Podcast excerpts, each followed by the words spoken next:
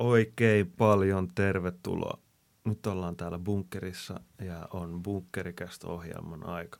Studiossa tällä hetkellä kolme ihmistä.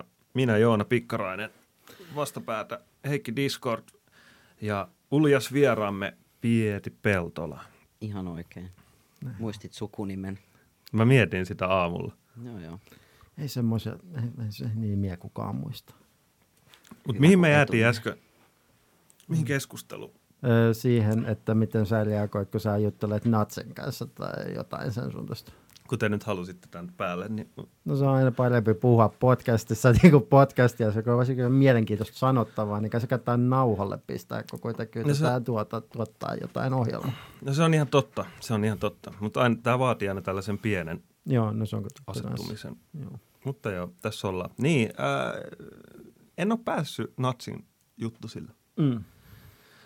Ja musta jotenkin tuntuu siltä, että mm, kun mä oon kuitenkin loppujen lopuksi niin pirun utelias, mm. niin ö, jos sä et ole niinku, eh, eläin, jos sä et rääkkää eläimiä silleen mun silmien alla, mm. niin silloin mä todennäköisesti niinku pystyn juttelemaan sun kanssa. Se Niin. on ehkä mun sellainen periaate. Joo. Ehkä joku, niin, en tiedä. Toi on mielenkiintoinen kysymys, että mitkä on ne rajat. Koska just puolison kanssa juteltiin pari vuotta sitten, että jos nähtäisi Putin, niin mitä tehtäisiin. Puoliso sanoi, että ottaisi kuvan ja sitten mä räkäsin sitä naamaa. mä aikoisin siis räkästä Putinia naamaan, niin en, en, en tiedä, miten reagoisin, mutta olisi sillä journalistisessa mielessä ihan mielenkiintoista. No, mä luulen, että se ei ole hyvä idea Putinia pyytellä millään tavalla. Se kuva tulisi vielä siitä tilanteesta, kun sua raahataan pois. Putin pyyhkii jotain räkäisen naamalta. No se olisi se idea. joo, joo. Kuva ainakin jäisi muistuttaa, jos Joona katoaisi. Jep. voi olla, että ei kuvaakaan jäisi. Siitä voisi olla, että tulisi joku bussi, mies ottaa vaan sen, kam- sen kännykänkin veke. Tuli tuosta räkäsemisestä mieleen, että mä oon tota, nuoruuspäissäni jätskimyyjänä räkässy Matti Vanhasen jäätelö, onko koskaan kertonut? Oikeesti. Joo. Tuleekohan tästä jotain seuraamuksia nyt, jos mä kerron? No ei, meillä on ollut muun muassa tota, ää, Mä- prostituoitu, joka on kertonut ää, paljonko hänen palvelunsa maksaa, niin mm. ei ainakaan vielä. Mutta voi olla, että tämä herätti nyt Joo. viraan mielenkiinnon, No no se- mutta katsotaan. Kuinka kauan se on vanhentuminen? Mä en tiedä, Niin. ei se mikään maailman suuri rikos ole varmaan. Se oli joskus 2006. No se varmaan on vanhentunut. Joo. Terveisiä Matti Vanhaselle. Jep. Joo. Arvatkaa, mitä jätskimaku osti. Mm, Suklaa tai vanilja. äh, mintto. Vanhana ja vanilja. Eh, niin joo. Sä teit siitä erittäin, sä teit siitä vielä ajattomamman. Siitä vanilja. Kyllä. joo. Loistavaa. Tota, ää, tänään oli myös idea puhua Pieti susta. Joo. Ja ö, pakko sanoa tähän alkuun, että saattaa tulla virheitä, saatan käyttää vääriä termejä. Sä voit oikasta sit, Sen verta, kun itse osaan. Et, jaksaa kiinnostaa osaa. mm, jep. Se on ihan ok. Mä en tota, ole mikään natsi näiden asioiden suhteen. Hyvä tietää. Mm. Minä nimittäin pelkäsin sitä. joo. Tämä oli huumori. Ei kannata pelätä mua. Joo, ei kannatakaan. Se on kyllä ihan totta. Jos Pieri tulee kadulla vastaan, niin ei todennäköisesti läiskäse turpaa. Sylkäsen vaan jätsi. Sylkäse vaan jätskiin. Ai ai. Pienen elämän teille kun... Mutta missä, vasta- tota, voitko paljastaa, että missä tämä tapahtui? Vai mennäänkö me nyt liian yksityis? Ei, siis Kohta kyllä si- mä voin si- paljastaa. Jäätelökioski kiinnostaa. Joo, se oli tota... Missä saa räkästä vanhaa ajan vaniljaa? Se oli siis tota, asuntomessuilla Kauklahdessa. Joo, se oli semmonen niinku nuoruuden, tiedätkö, päähänpisto. Et enhän mä mitään Matti Vanhasesta oikeastaan tiennyt. Et seurasin politiikkaa ehkä sen verran, kun nuori anarkisti jaksaa. Ja tiesin, että Matti Vanhanen on perseestä ja sitten se tuli siihen. Sit se oli semmoinen tilanne, että se niinku, jätskejä on niinku siinä tavallaan ikkunan edessä jäätelökiskalla. ja sitten siellä takana on sellaisia makuja, mitä ihmiset ei niin usein ota. Niin kuin esimerkiksi tämä vanhana ja vanilja on semmoinen niin kuin vähän ehkä lame, käppänen, niin kuin fabumaku. Mm. Ja sitten mun piti kääntää selkä niin kuin asiakkaille sen takia, että se oli siellä takana se jäätelö. Niin sitten mä näin mun tilaisuuden koittaneen ja räkäsin sinne tötteröön ja pistin pallon päälle. Niin joo, mä menisinkin kysyä seuraavaksi, miten se niin tapahtui. Mm. Joo, mä Teit sen pallon ja sit mm. räkäsit siihen. ei ollut semmonen niinku kastike, vaan se oli semmonen, tai niin, se oli siellä kuoressa. Tavallaan. Et en mä tiedä, söikö hän sitä niinku vohvelia. Sitä täytyy varmaan kysyä Matti Vanhaselta. Tosiaanhan tämä tulee lähiradio, että tämä tulee valtakunnalliseen tai Helsingin alueen Niin. tota, taajuuksille. Niin, Niin, no se ei kyllä ole kovin hyvä kuuluva radio. Se ei esimerkiksi kuulu meillä, vaikka me asutaan lähinnä naapurissa melkein. Mutta tiedätkö, mistä se kertoo? Se kertoo teidän laitteesta, Niin koska jos- mun puhelimeen se kuuluu Joo, aivan se, hyvin. jos se kuuluisi toi noin, jos mä toi noin, jos mulla olisi semmoinen radio, minkä saisi tökättyä siihen kaapeliverkon anten, tai no siihen talo, taloyhtiön antenniin, niin mä luulen, että se kuuluisi siitä ihan hyvin, mutta se, kun nyt se on siellä kaukana niin kuin sisällä se radio, niin se ei oikein kuulu siihen. Ja tietysti se lähetysmasto on jossain tuolla, missä lienee Espoolla tai Helsingissä tai jossain, mä en tiedä, mistä sitä lähetetään oikeasti. Sitten studiot vaan sattuu olemaan tuossa Hämeentiellä. Mm. Terveisiä lähiradiolle. Joo, Rahaa pöytään, niin tulee lisää jaksoja. joo. No ei, kyllä me tehdään näitä lisää. Mutta joo, mennään tota nyt päivän polttavaa ja kuumaa aiheeseen. Eli äh, niin, no tässä päästäänkin just ensimmäiseksi siihen, että mä en, mä en edes tiedä, mikä tämän jakson nimi on. Tai mä en, mä en tiedä, että millä sanoilla, mistä mä vähän niin kuin aloittaisin. Mutta ehkä mua kiinnostaa sun prosessi. Äh, sä oot käynyt suku, onko se sukupuolen korjausprosessi? Joo. Ja onko se, jatkuuko se edelleen vai onko se niin kuin, äh, miten sanotaan lääketieteellisesti, niin onko se ikään kuin loppunut jo se prosessi vai missä vaiheessa sä meet tällä hetkellä siinä? No joo. Se on mulle semmonen koko elämän jatkuva prosessi, joka ehkä liittyy siihen, ainakin just itellä se ajatus siitä, että se on jatkuva, koska mä joudun piikittää pyllykkääni testosteronia kolmen kuukauden välein. Ja näin ollen se on niinku etenevää se, että miten se testosteroni muuhun vaikuttaa. Esimerkiksi ihokarvoja tulee ympäri kehoa mm. niin kuin jatkuvasti uusiin mestoihin lisää ja toisaalta myös päästä katoaa ihokarvoja. Eli tota, hiusraja karkaa. Mä en oikein tiedä, että miten esimerkiksi tämän äänen madaltumisen kanssa. Mä oon ehkä havainnut, että se saattaa vielä madaltua, että mm. et se testosteroni vaikuttaa edelleen niin kuin siihenkin. Mä en tiedä, miten sen äänen kanssa kävisi esimerkiksi, jos mä nyt päättäisin lopettaa ne testosteronihoidot, Mm. niin ei se palautuisi samaksi, mikä mun ääni on ollut ennen, Mm. niin kuin missään nimessä. Mutta mä en tiedä, että tulisiko mun ääni olla vähän ylöspäin takas. Ja ei mut niinku putois viikset, jos mä lopettaisin testosteronin käyttämisen. Mm. Mutta tota, ei niitä varmaan lisääkään tulisi. Mutta eikö sun ääni ole, äh, mun mielestä se on, eikö se ole ollut aika vakio tässä viimeisen kolme vuotta? Mm, ehkä puheääni, Joo. mutta tota, ääniala on kasvanut.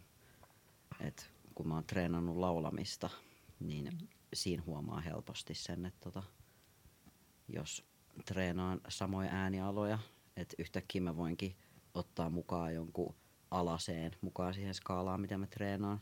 Et aikaisemmin se niin kuin ala D on ollut se mun matalin, mutta nyt mä oon huomannut, että mä pääsen sinne c Ja tota, niin, en mä tiedä, se voi totta kai liittyä myös siihen laulun treenaamiseen, että vaikea sanoa, Mm. kumpi se on.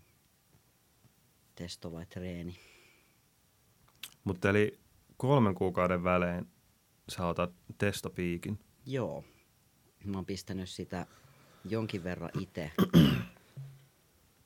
koska musta se tuntuu kivalta, että pystyy olemaan silleen jotenkin riippumaton siitä avusta, jos se sattuu olemaan sellainen hetki, ettei ole ketään, ketä voisi pyytää avuksi pistämään, mutta se on vähän vaikea, se pistokohta on niinku tuolla takapuolen yläneljänneksessä ja sitten sitä ainetta, semmoista nebido testosteronivalmistetta pistetään sellaisella viiden millin ruiskulla niin neljä milliä, mm. eli aika iso määrä kerralla. Ja sit se laitetaan just sen takia niin kehon isoimpaan lihakseen, mm. että se niin kuin pikkuhiljaa vapautuu sieltä sit sen kolmen kuukauden aikana. Ja on huomannut, että mulla on niin kuin hormonikierto periaatteessa tämän niin kuin piikin kanssa, että aina siinä loppuvaiheella sitä kolmea kuukautta niin alkaa tulee semmoista, mitä mä en niin kuin tunnista niin kuin itsekseni sellaista vähän apaattisuutta ja masentuneisuutta ja semmoista ahdistuneisuutta eri tavalla. Niin siis lopussa ennen, vähän ennen sitä seuraavaa. Joo. Joo. Voiko se liittyä siihen, että, että kun sitä testosteroinia sit erittyy vähemmän tai... Joo, ehdottomasti se liittyy siihen, koska tota... Niin, sit kun saa sen uuden piikin, niin tulee ihan semmoinen kunnon boosti. Niin, no joo, testosteroni on aika vahvaa kavaa loppupeleissä. Ja mulla pyritään siis pitää sitä niin kuin mun ikäisen sismiehen testosteronitasoilla tuolla mm. hoidolla sitten. Sitä. Niin. No onneksi et ole teini-ikäinen, se ei ollut kovin, se testosteroni välillä ei ollut kovin kiva, mitä on teini, muistaa 20 vuotta sitten silloin joskus. Oletko saanut testosteronia? En, mutta siis niin kuin ihan teininä, kun sitä oli niin paljon enemmän niin, kuin sitä aivan. nykyään on. Aivan. Se on järkyttävää. Tätä Mulla oli kyllä tota, toinen teini-ikä. Tosiaan kun mä aloitin tämän prosessin, Joo. niin sit mulla tuli niinku murrosikä periaatteessa. Et kiitos kaikille, jotka jakso mua silloin ja anteeksi kaikille, joita ärsytin. Kauan se kesti? No kyllä se varmaan niinku sen joku pari vuotta, pari ekaa vuotta oli. Et mä oon nyt siis 2016 syksyllä lokakuussa aloittanut testosteronihoidot, eli mitä siitä nyt sitten tulee viisi vuotta. Mm. Uskomatonta. Ja sä tulet syömään sitä, syömään, piikittää sitä loppuelämässä. Joo, kyllä. Kyllä ainakin mä luulisin. Mä en tiedä, mi- mihin tämä maailman tila menee. Et voiko se jossain vaiheessa olla jotenkin vaikeasti saatava lääke. Mm. Mutta sitten voi nörtteillä kaikkia tällaisia niin kuin kasvimaailmasta löytyviä korkeita testosteronipitoisuuksia, esimerkiksi nokkonen. Ja sitten Ai jaa, enpäs tiennyt.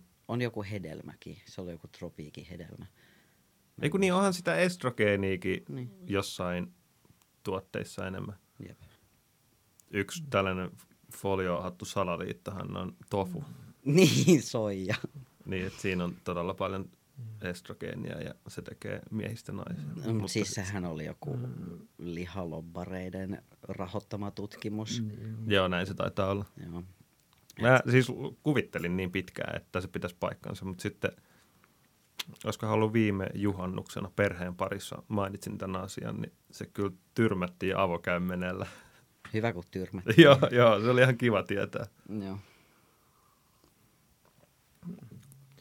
Ainakin tässä on, laul- mitä mä nyt äkkiä googlasin, niin toi noin sitruunat ja banaanit. Banaanit, banaaneissa on jotain, mikä voi auttaa testosteronia, mutta ilmeisesti sitruunoissa voi olla jotain vähän. Joo, joo. Mutta en niin kuin nopeasti en löytänyt mitään. Niitä vaan sit kasvattelee, kun apokalypsi räjähtää Jep, jep. Mä mietin kieltämättä samaa tuolla mun mielialan lääkityksellä ja sen suhteen. Kun mä aloitin sen, niin aloin pelkäämään, että mitä jos tämä loppuu, mitä sen saakka, että, että mitä sitten tapahtuu. Sitten tulee sehän... hirveät viekkarit, aivan niin järkyttävät viekkarit. Sä tunnet, niin kuin kaikki, sun koko kehos olisi täynnä salamaa. Siis niin kuin tunnet, niin kuin sun sähkää menisi koko ajan sun kehon kiitos, läpi. kiitos tästä Se on aivan tiedosta. järkyttävää, hirveä. Sitten vaan koomaan viekkareiden ajaksi. Joo. Ajattelin aloittaa rauhoittava lääke, benzodiazepiinikuurin mm. siinä vaiheessa. Joo. Mm. Se on helppo lopettaa, kun ottaa vaan niin kuin, purkaa ne pillerit ja No se on se kapseleita. Se kapselin sisällä on muutama niitä sen sisällä, niin ottaa muutaman pois joka päivä ja pikkuhiljaa ottaa enemmän pois niitä ja sitten ei olekaan enää kuin yksi semmoinen pieni, pieni murunen siellä sisällä ja sitten sit, sit, kun sitä ei enää tarvitse, niin siitä pääsee pitkällä monta kuukautta kestävällä. Niin, mä luulen, että aika monet lopettaa sen myös seinään. Joo, ja mutta siis, sitten sanovat, että kauheat siis- vierotusoireet niin Joo. ilman kos. Joo, ei, se, se on, ei, ei todellakaan venlafaksiinia kannata lopettaa kuin seinään. Joo. Aluksi mä mietin, kun me alettiin näitä jaksoja tekemään, että puhutaanko me liikaa huumeista. Ja nyt mä aloin miettiä, että puhutaanko me liikaa venlafaksinista, mutta ei me puhuta. Siitä, voi, si, siitä on hyvä puhua. Onko sä, saaks kysyä, että oot sä niinku vastikään aloittanut sen sit vai miksi? Joo, kesällä. No niin. Sitten se on läheinen aihe. Se on läheinen aihe. Nyt eletään siis äh, 16.10. En tiedä, koska nämä jaksot tulee mihinkin platformille, SAUFMllä ja Lähiradiolla, mutta, Joo. mutta tota, 2021, siis on vuosi, että milloin tämä tulee ulos jossain. Sitä tietääksemme. Joo. Mutta joo, niin, niin kauas mä nyt oon syönyt niitä. Ää, nel, olisiko neljä, vi, kolme, kolme viiva neljä kuukautta. Ja pärisee kyllä. Mm. Toimii erittäin hyvin. Joo, niin. Pystyn elämään. Se on tosi kiva. Tosta tulikin mieleeni palauttaakseni hieman aiheeseen tota, tästä prosessista, Mm. miten se, mä oon joskus selittänyt yhdelle ystävälle, joka oli itse asiassa alkuun vähän transfobinen. Mm. Se, oli, se on niin sisäistetty se transfobia, Mm. mm. ei sitä niinku taju edes, mutta Mm. mm.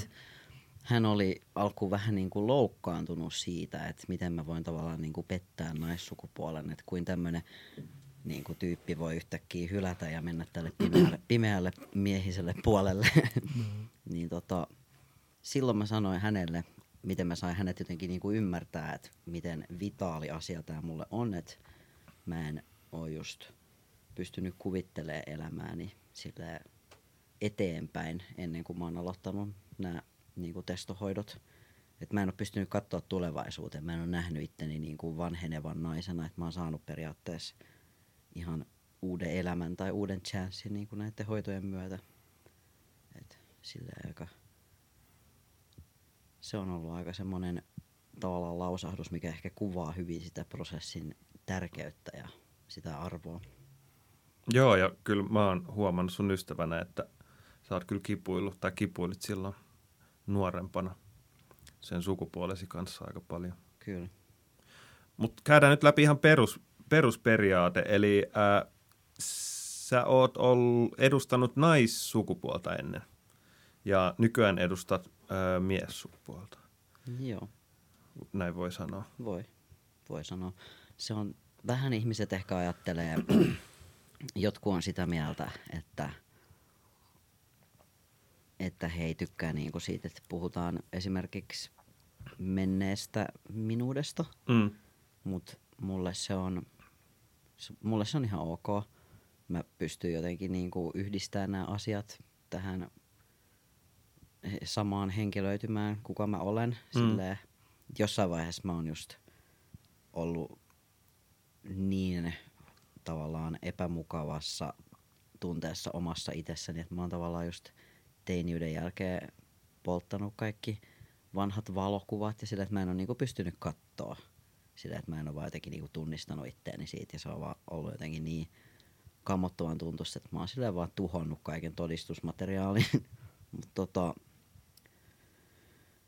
sen jälkeen mä ehkä totesin, että sitä niinku, en mä ole ikinä kokenut naiseutta. En koskaan. En niinku, en mä tiedä, onko mä kokenut niinku tyttöyttäkään. Että mä oon niinku periaatteessa aina ollut kuitenkin poika lapsenakin. Sitä ei ole vaan tajuttu. En mä oo itekään tajunnut. Ei mulla ollut mitään esimerkkejä silleen, että en mä saanut mitään tota, sukupuolen moninaisuuteen liittyvää tietoa, kunnes tyyli Instagramin myötä joskus 2015 mä aloin löytää semmoista niinku vertaistukea Mm. ja vähän niinku tajumaan, että mitä kaikkea mahdollisuutta on niinku tarjolla avuksi. Mutta tota, mä kävin läpi sellaisen vaiheen ennen kuin mä lähdin prosessiin 2015, että mä vähän niin kuin sanoin, että mä, oon, mä en oikeastaan kumpaakaan sukupuolta. Että oli semmoinen niin välivaihe, mikä kesti ehkä joku pari vuotta, jostain 2013 eteenpäin. Mutta en mä oikeastaan sitäkään osannut silloin nimetä. Mä vaan en tykännyt enää siitä, että muhun viitattiin millään niin kuin feminiinisillä tota, ää, sanoilla, mutta tota, ei sitä ole kauheasti tapahtunutkaan. Mä olin niin jotenkin outo lintu, että et en mä usko, että mä oon silleen nähty kauheasti silleen naisena. Miten sä koet nyt, ää, koet, koet sä olevas mies vai koet sä, jos sulla olisi niinku ikään kuin sellainen täys vapaus määritellä ihan millä tavalla tahansa sun ö, sukupuolen, niin miten sä määrittelisit itsesi? Mä oon mies. Et, mm, mä just luin, joku oli kirjoittanut Instagramissa sellaisen tota, postauksen, että tota, se on vahingollista jotenkin niin kuin viitata esimerkiksi vaikka sanottaisiin, että miehet ja transmiehet. Että transmiehetkin on miehiä, että se on vaan niin kuin substantiivi. Ja tavallaan, että se trans on niin kuin adjektiivi, joka kuvaa, että se ei voi olla yhdyssana, niin kuin transmies, että sen pitäisi olla transvälimies. Mm. Että se olisi silleen niin kuin jotenkin inklusiivisempaa kielen käyttöä ja semmoista niin kuin enemmän informatiivista. Joo. Että transmies on myös mies ihan samalla tavalla kuin silleen sismieskin. Mutta tota, mä olin tollasessa yhdessä ohjelmassa kuin Naked Attraction Mainos. Suomi. Hetkinen, sä, sä oot toinen vieras, kuka on ollut siinä. Totta Mitä muuten. helvettiä? Joo, totta. Kuka teillä on ollut vieraana? Se oli tämä prostituoitu oli ollut siinä. Tämä Sofia. Sofia, kehopositiivisuus, seksiaktivisti, Jaahas. on ollut myös siinä. Joo, oikeastaan silloin me mun mielestä ollaan viimeksi. Me ollaan meidän podcastissa use, useampaakin kertaa, tai mä oon maininnut sut, koska mulla on tullut mieleen. Voi helvetti. Siis Niin, tota, Teillä on joku teema täällä selvästi. niin no mä just, Me itse asiassa istutaan kaikki alasti täällä studiossa. tällä totta, hetkellä. totta. Pitäisi laittaa muuten verhot vielä kiinni Se on sulla. ikkunasta. Se on tuossa akustiikkaankin. Mm. Mut niin siinä tota, ohjelmassa mut just kysyttiin, että miten mä öö, määritän itseni. Ja sit mä halusin korostaa just siinä silleen sitä, että mä voin kuvata itteeni niinku pelkällä mies-sanalla. Et siinä vaiheessa, jos ihmiset näkee, että mä oon siinä alasti ja mulla ei ole kikkeliä, niin onko siinä jotain epäselvää sit sillä hetkellä silleen niinku, että jos mä sanon, että mä oon mies ja mulla ei ole kikkeliä, niin sit se on näin. Mutta mun mielestä toi on just, ollaan jotenkin tosi tärkeiden aiheiden ympärillä, mm. koska tollanen on ihmisille todella haastavaa ymmärtää. Tuntuu siltä, että, että muiden ihmisten ja muun yhteiskunnan pitää saada määrittää ihmiset, eikä ihmiset saa itse määrittää itteensä. Ja se on niin kuin mun mielestä kauhean ongelma, johon olisi todella, todella yksinkertainen ratkaisu, joka on just toi, mitä sulle tapahtui siellä. Että sä vaan kerroit, että, että mä oon mies. Että silloin, sillä ei ole niin mitään väliä, että miltä joku näyttää. Jos se, on, jos se kokee olevansa jotain, niin etenkin vielä, jos puhutaan niin kuin sukupuolesta, niin antakaa sen Herra Jumala olla sitä, mitä se, mitä se haluaa olla. Niinpä, varsinkin kun on ihan hyvin tiedossa, että miten tavallaan keksitty tai keksityt ne raamit on, että miten sitä sukupuolta määritetään, että mitä kaikkea siihen oikeasti liittyy, että minkä takia me määritetään sukupuolta johonkin genitaaleihin. Niin.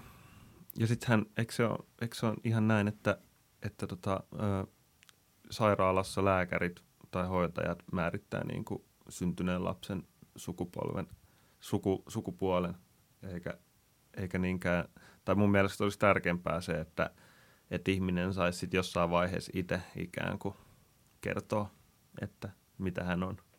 Niin se olisi jotenkin siistiä, että olisi semmoinen tavallaan, että meille annettaisiin jotenkin semmoinen lapsuusnimi.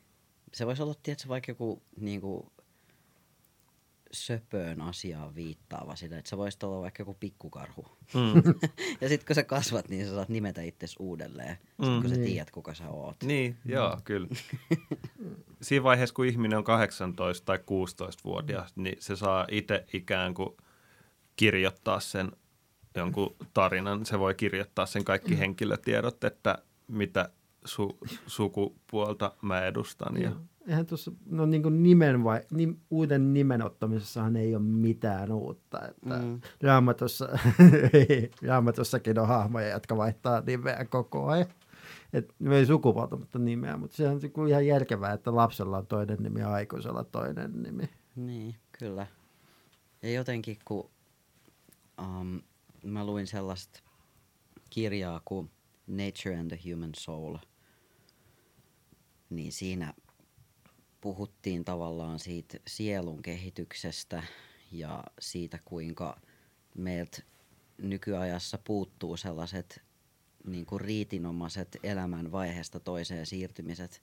On ehkä joku ripari ja on ehkä joku protuleiri, mutta siinä ollaan niin, niin kuin infantiilisvaiheessa vielä, että kyllä sitä niin kuin ihminen tarvii sellaisia siirtymävaiheita myöhemminkin elämässä, että et, et sä siirry aikuisuuteen oikeasti joskus 14-15-vuotiaana. Että joskus 18-25-vuotiaana voisi olla joku semmoinen tota, itsensä uudelleen nimeämis riitti hetki. mahdollisuus. Joo. Kaste. Kyllä. Uusi kaste. Joo. Silloin, nykyään se on lähinnä kuninkaallisten käytössä, että ne jo jollain nimellä, ja sitten kun niistä tulee kuninkaita tai kuningattaria, niin sitten ottaa, jonkun, ottaa niin kuin jonkun numero ja jonkun muun nimen, niin kuin esimerkiksi toi noin Haile Selassie on aika tosi kuuluisa tyyppi, mutta kumpikaan teistä ei varmaan koskaan kuullut koko ihmisestä. On kuullut. Olen kuullut kyllä. Aa, te tiedätte siis, kuka hän, kenet hänen paremmin tunnetaan. Ai mitä? Tiedätte, kuka se paremmin, paremmin tunnettuna, mikä hänen nimensä on. Ää, sitä en tiedä. Tiedän vain Haile Selassie. Hänellä on huomattavasti kuuluisampikin nimi. No, Nyt rupes kiinnostaa. Hän on Rastafari. Ah, no niin, joo, joo. Rastafari. Rastafari. Joo, Imandi Rastaf- meidän. Itse asiassa Rastafari Mak- Makonen, Makkonen, se on vähän eri tavalla kuin Makkonen kirjoitettu, mutta No joo, se on hänen keis, hän oli Etiopian keisari. jep. Hän käytti, hän, sen takia hänellä, äh, hän, tä, tä, tällä uskonnolla on tällainen nimi, Mm. kun otti sen siitä, että hän on Jeesus. Mua jotenkin kiinnostaa, kun sä puhuit siitä, Pieti, että ää, monille se menneisyys, ikään kuin mitä on ehkä ennen edustanut, niin voi olla jotenkin kivuliasta. Mutta ää, voidaanko me sunkaan kuitenkin puhua siitä sun menneisyydestä vai? Voidaan puhua. Mulle se on ollut tässä semmoinen aihe, mitä mä oon paljon käsitellyt Joo. tullakseni sinuiksi. Et Ei ole enää niin silleen saa sörkkiä. Joo, hyvä. Koska mun mielestä se on myös aika olennaista, kun jaetaan tietoa näistä asioista, että millaisessa prosessissa ihmiset on ollut ja millaisia kokemuksia ihmisillä on ollut, koska se on kuitenkin niin, että, että ihmiset on, kuten säkin, niin kokenut paljon ikään kuin kipua siitä identiteetistä, mitä sitten ei ole ehkä niin kuin kokenut omakseen. Mm. Kyllä. Milloin esimerkiksi, milloin sä aloit miettiä ensimmäisen kerran, että sä voisit korjata tai vaihtaa sun sukupuolta? Mm. No varmaan just se tapahtui siinä 2015, kun mä tajusin, että se on jollain lailla mahdollista. Mä en siis ollut hypännyt mukaan tähän älymaailma, tai siis älypuhelinmaailmaan vielä sitä ennen. Mm. Niin tota, mä en ollut altistunut sosiaalisen median niin kuin informaatiolle. Joku voisi sanoa, että hirveyksillä. Niin, kyllä. Mutta tota, se löytyi sieltä sitten hyvääkin. Niin.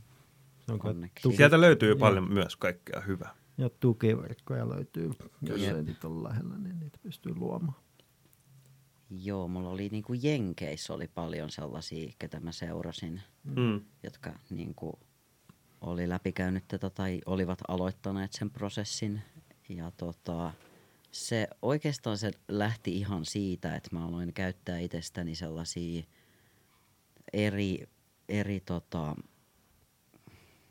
labeleitä tavallaan, että mä sanoin, että mä oon niinku, niinku gender queer. Mä sanoin aluksi, että mä oon. Mitä se tarkoittaa? Eli, eli niinku haastan näitä sukupuolinormeja. Mm. Ja tota, sit, sit mä ajattelin, onkohan mä jossain vaiheessa käyttänyt, en mä mun mielestä ole käyttänyt niinku gender fluidia, että mä voisin tavallaan niinku liukua näiden sukupuolien välillä vähän niinku edestakas riippuen niinku omasta fiiliksestä, mutta en mä sitä muistaakseni ole käyttänyt sitä ehkä kun kerran mulla kesti just jonkin aikaa, että mä tiesin edes itse, että mitä niinku termejä mä käytän. Tai on niinku koko ajan tietysti varmaan opetellut sitä ja sit jossain vaiheessa mä käytin sellaista tunnistetta kuin FTM, eli female to male. Et se on semmonen niinku hashtag, millä löytyy esimerkiksi Instagramista tosi paljon kamaa. Ja tota, öö, mä olin siis Jenkeis reissaamassa 2015 ja sillä reissulla mä lakkasin käyttämästä mun vanhaa nimeä. Mm. Et mä keksin vaitelleni jonkun nimen. Niin no, sehän on helpoin, kun on jossain muualla, missä kukaan ei niin, tunne. kyllä. Et se oli jotenkin Mielenkiintoista. hyvä semmoinen chanssi. Ja sitten mä sanoin myös sillä reissulla ihmisille, että mä en halua, että musta käytetään niinku she persona pronominia, vaan että se on joko they tai sit he him. Ja se oli siinä vaiheessa niinku tavallaan aika haastavaa, koska mm, vaikka ei välttämättä niinku kauempaa olisi pystynyt ajattelemaan, että mä oon niinku nainen, niin tota, mun ääni oli tietenkin korkea vielä silloin, että sit mun täytyy aika paljon selittää itteeni silloin. Ja oli hetkiä, jotka tuntui silleen niinku vaaralliselta myös. Mm. Esimerkiksi just nää, kun pitää käydä vessassa. Mm. Et mulla oli pitkään itse asiassa semmonen tilanne, että kun mä oon ollut naisten vessassa ennen prosessia, niin mua on katsottu niin tosi pitkään ja kyseenalaistettu sitä, että mitä mä teen siellä vessassa. Ja sitten kun mä aloin käyttää miesten vessoja, niin sitä kyseenalaistettiin. Ja miesten vessoissa meinas syntyä jopa vaaratilanteita, että oltiin tosi vihamielisiä. Niin tämän, tota, ää, siellä Jenkeissä vai, vai tämän Mm. sukupuolen korjausprosessin aikana ja sen jälkeen? No sekä että. Joo. Et se alkoi oikeastaan siitä, kun mä rupesin niinku, mul, aloin kipuilee sen kanssa, että kumpaa vessaa mä voin käyttää. Mm. Ei siellä Ameri- oliko siellä Amerikassa silloin vielä niitä ihme vessanlakeja, että ihmiset ei saa käyttää jotain tiettyjä vessoja. Ei saa käyttää vessoja. Joo, suurin piirtein sellaista. taitaa Menkää olla. ulos sinne tota, talon taakse niin, kuselle. mutta tota, mä en itse asiassa ole perillä noista vessalaeista. Mm. Et mä en ollut ehkä niin missään semmoisissa julkisissa tiloissa, että ehkä enimmäkseen just huoltoasemia sun muilla kävin sitten, mutta et sielläkin usein on vain yksi vessa. Mutta niin sen 2015 reissun jälkeen, tai siellä mä päätin, että kun mä tuun takas Suomeen, niin mä hakeudun niin kuin Transpolille. Mm. Ja siitä se niin kuin, lähti sitten etenee. 2016 vuoden alussa mä sain lääkäriltä lähetteen, sain Ygösel, se ei ole kauhean yleistä. Jos olisi vaikka jotain psykpuolen hoitotaustaa, niin sit voi olla, että sua ei oteta tosissaan. Mm. Tai jos sä et ole kauhean supliikki tai verbaalisesti lahjakas tai osaa kuvata ittees. Tai ylipäätään sä et tiedä, mitä ne haluaa kuulla. Niin kuin, että sä pääset hoitoihin, mitä sä tarvit, niin tota, se voi olla vaikeampaa. Mä sain siis Ygösel lähetteen ja sitten YSL on... Mikä YSL on? ei kun Ygösel. y, mikä, mikä se on? Se on niinku silleen, että ekalla kerralla. Ai Vitsi, sä jaa, oot eka, Heikki, vitsi, jaa, sä oot jaa, Heikki Eka vanha. Sä oot Heikki niin, vanha, niin vanha. vanha. Mun tekis mieli heittää sut täältä Ei, studiosta nyt nyt ulos. Joo, mä puhun Vitsi nuorta. mua, vitsi mua hävettää. En mä puhunut koskaan nuoriso. Vanha ei. Sorry.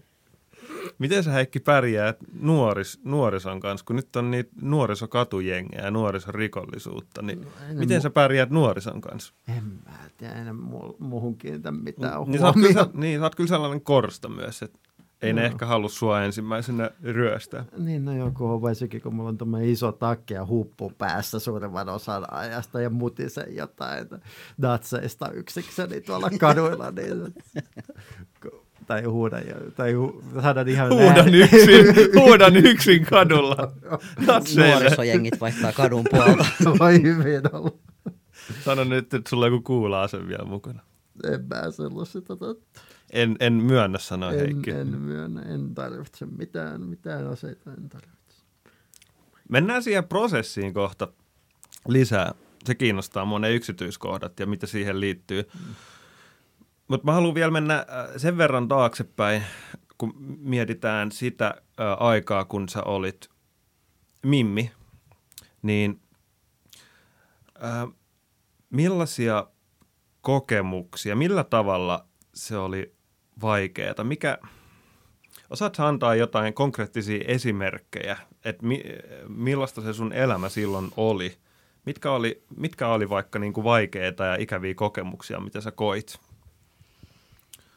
sun sukupuoleen liittyen tai siihen identiteettiin? No varmaan tota, just ehkä semmonen oli semmonen mun leima, että mä olin niinku tosi jotenkin erikoinen mimmi sillä, että mä sain usein kuulla, että mä oon niinku yksi jätkistä, mikä on siis tämmönen ö, kolmannen aallon feminisminkin nostama tavallaan ongelma, että et erotellaan jotenkin sellaista coolia ja hyvää tyttöyttä ja sitten on tämmöinen niinku ei-kiinnostava huono tyttöys. Niin, Eli se hyvä, kiinnostavaa on vähän niin kuin yksi jätkistä tietyllä niin tavalla. kyllä. Et Jep. silloin se liittyy niin kuin miehiin tai Mm. miehisyyteen, kun sä oot Joo. cool ja jännä. Niin. Joo, niin tota, mä pääsin tavallaan, mua ei ehkä sit samalla tavalla kyseenalaistettu tai mun silleen jotenkin kaikkea mitä mä sanoin, niin ei silleen kyseenalaistettu, mutta mä oon huomannut, että on kyllä päässyt silleen enemmän ääneen sen jälkeen, kun on ollut mies. Mm. Mutta tota, mm, on ollut kaiken maailman tota, um, seksuaalista häirintää, että aika, aika, tota, aika diipeillekin tasoille mennään kyllä siinä, että on ollut tosi tota, huonoja kokemuksia, aika traumaattisia kokemuksia. Mm. Että semmoisia asioita varmaan nyt voi ainakin eritellä, että mitä niinku stereotyyppisesti mimmit kokee. Mm. Et eipä, oo- eipä ole kukaan tullut mua seksuaalisesti ahdistelemaan niin kuin jäbänä.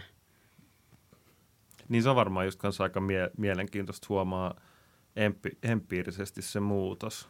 Kyllä. Et kun sä oot ollut ennen mimmi, nyt sä oot jätkä, niin miten ikään kuin ympäristö, miten se reagoi suhun Kyllä. ja millä tavalla.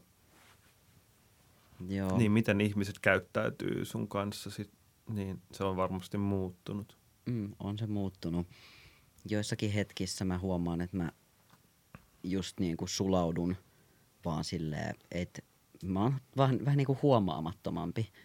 Et mulla oli just silloin, kun mä olin mimmi, niin oli jossain loppuvaiheessa just tosi isot, mulla oli niinku iso nenärengas, ihan helvetti iso nenärengas ja poskilävistykset ja vihreät, niinku tumman kirkkaan vihreät hiukset, että mä yritin olla jotenkin silleen, niinku, en mä tiedä, tietyllä tapaa ehkä semmonen viestiä, että älä tuu lähelle tai silleen niinku, että et, en mä tiedä, tietynlaista sellaista niinku variksen pelätin meininki, että tavallaan, että jos ihmiset on sitä mieltä, että tyttöjen pitää olla tietynlaisia, niin mä en halunnut ainakaan olla sitä. Joo. Mm. No mennään sitten siihen prosessiin. Voidaanko me pitää pissatauko? Ei. Pidetään hei joo mainostauko. Mainostauko, jes. Ehdottomasti.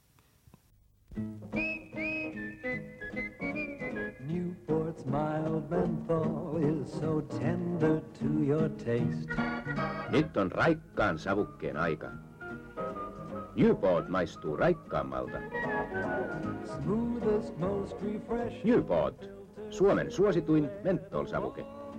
That's Newport filter cigarettes.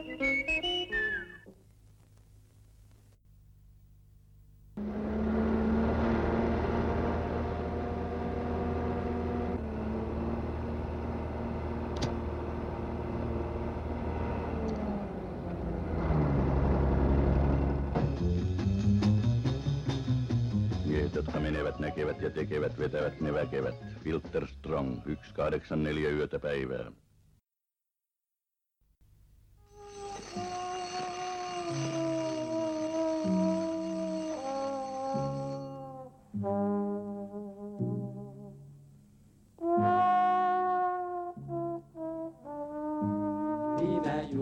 Väsyttää. Paljon viime virkistää myös viime kunnon kohentaa ja vyötärömme ohentaa. Paljon, paljon viinaa. Aina kun mä maitoa juon, mä muistan sut ja hetken tuon. Sulle sanoin näkemiin, lähdin maalta kaupunkiin. Mä sanoin sulle terve vaan, tuskin enää tavataan. Mä kirjeitä en osaa kirjoittaa, panen maitoa tulemaan. Vaikka kaupungissa kaikkea on, ehkä kuitenkin oot onneton. Sua aatelen mä aina vaan, jos pääsisit tulemaan. Aina kun mä maitoa juon, mä muistan sut ja hetken tuon. Sulle sanoin näkemiin, lähdin maalta kaupunkiin.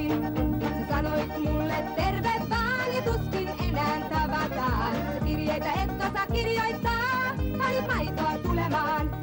Vaikka kaupungissa kaikkea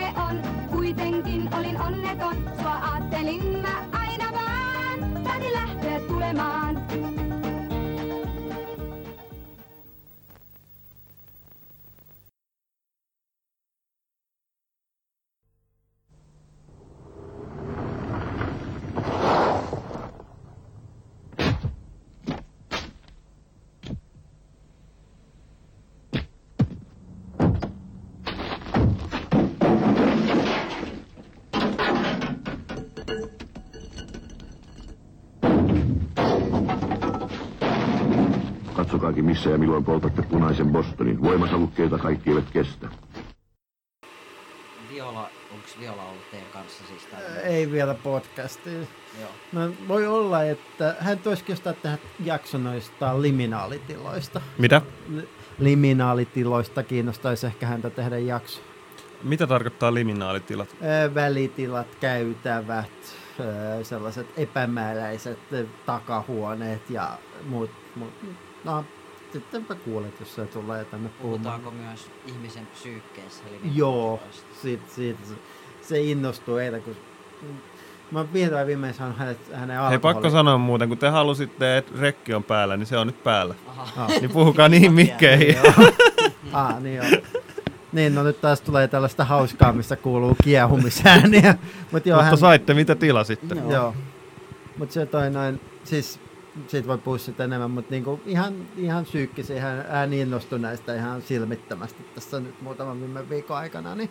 Tiloista. Joo, siis välitiloista, sellaisista epämääräisistä tiloista, niin kuin just se, niin kuin mä puhuin sulle, kun mä tulin tänne, kun, jos me tehdään niitä videojuttuja, niin niistä, että kun toi Ledissä on niitä pitkiä tyhjiä käytäviä, missä ei ole niin kuin enää yhtään liikettä ja siellä on aika hämärät valaistukset, niin sellaisista tiloista. Joo.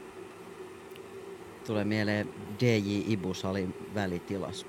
Välitila-biisi. Okei. Okay. Joo. Jos tää olisi sellainen musiikillinen radio-ohjelma, niin voitaisiin soittaa. En mä tiedä. Se voi olla, että tää jopa tulee tähän. Kat- kat- katsotaan, katsotaan. Joo. Mä oon kuunnellut vaan sen Ibusalin tän. Mikäs tää on? Mistä hän... Pilalla.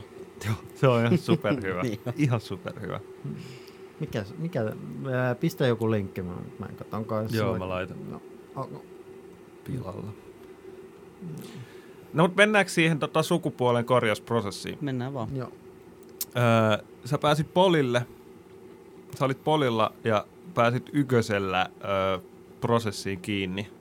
Joo, siihen alkuun oli se tota, joku puolen vuoden semmonen tutkimusjakso ennen kuin mä sain diagnoosin. Joo. Et se tutkimusjakso edeltää niin kuin periaatteessa sitä prosessiin kiinni pääsemistä. Joo.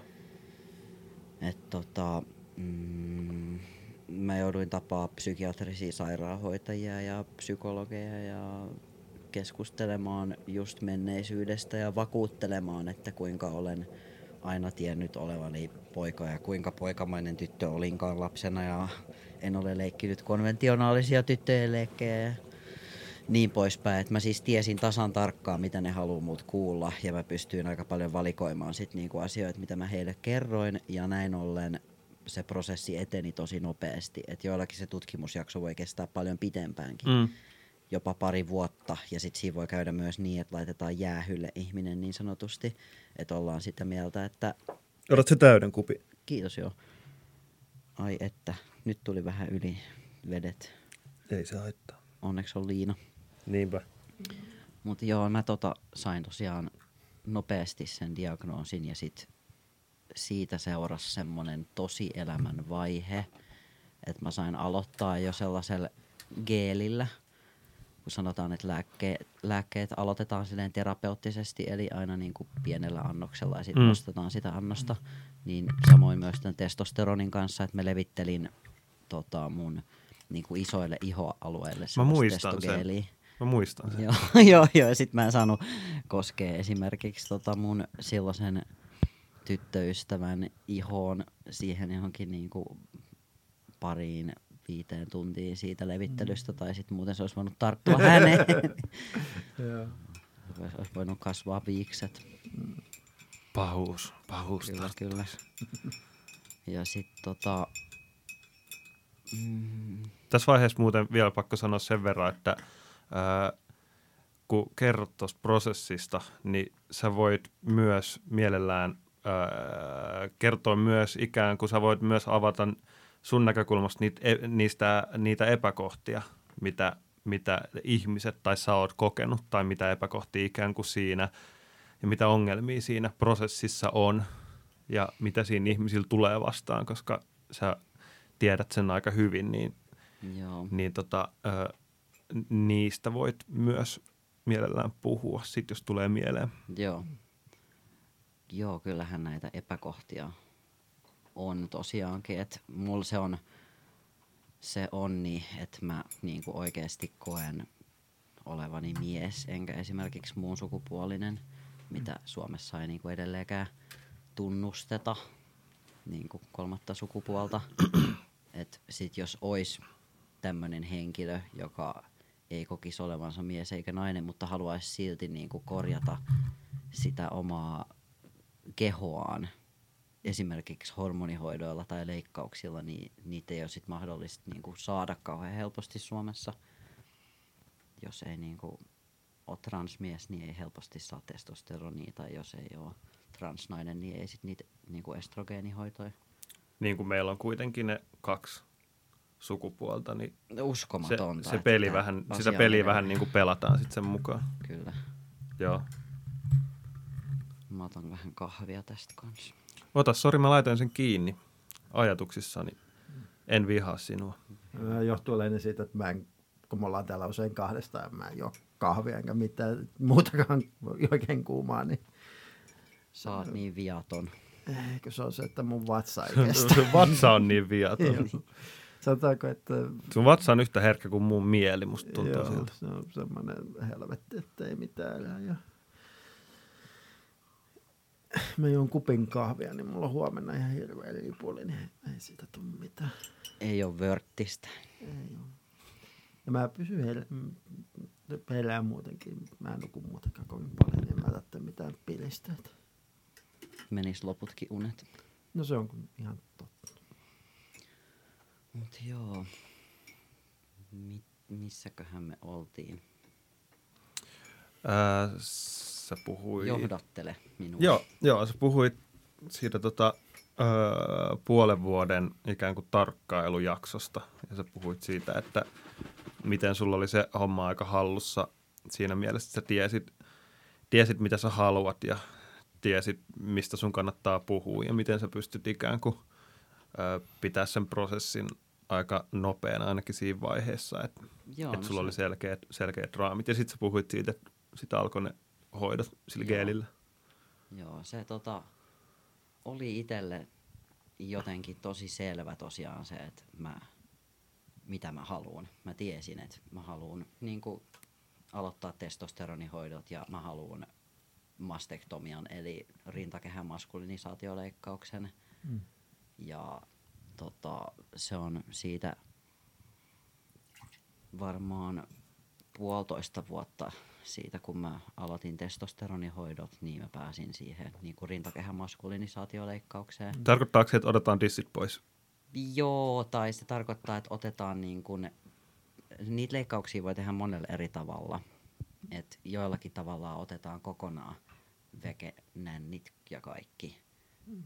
Nännit. Joo, et ei jää niin kuin nännejä ollenkaan. Öö, eikö niitä sitten edes tehdä kirurgisesti mitään sen näköisen? No siihen? siis, siinä on semmoinen ongelma, että kun nännissä on semmoinen niinku pitkä hermo, mm. siitä keskeltä siitä nännin nipukasta lähtee semmoinen niinku pitkä hermo, mm.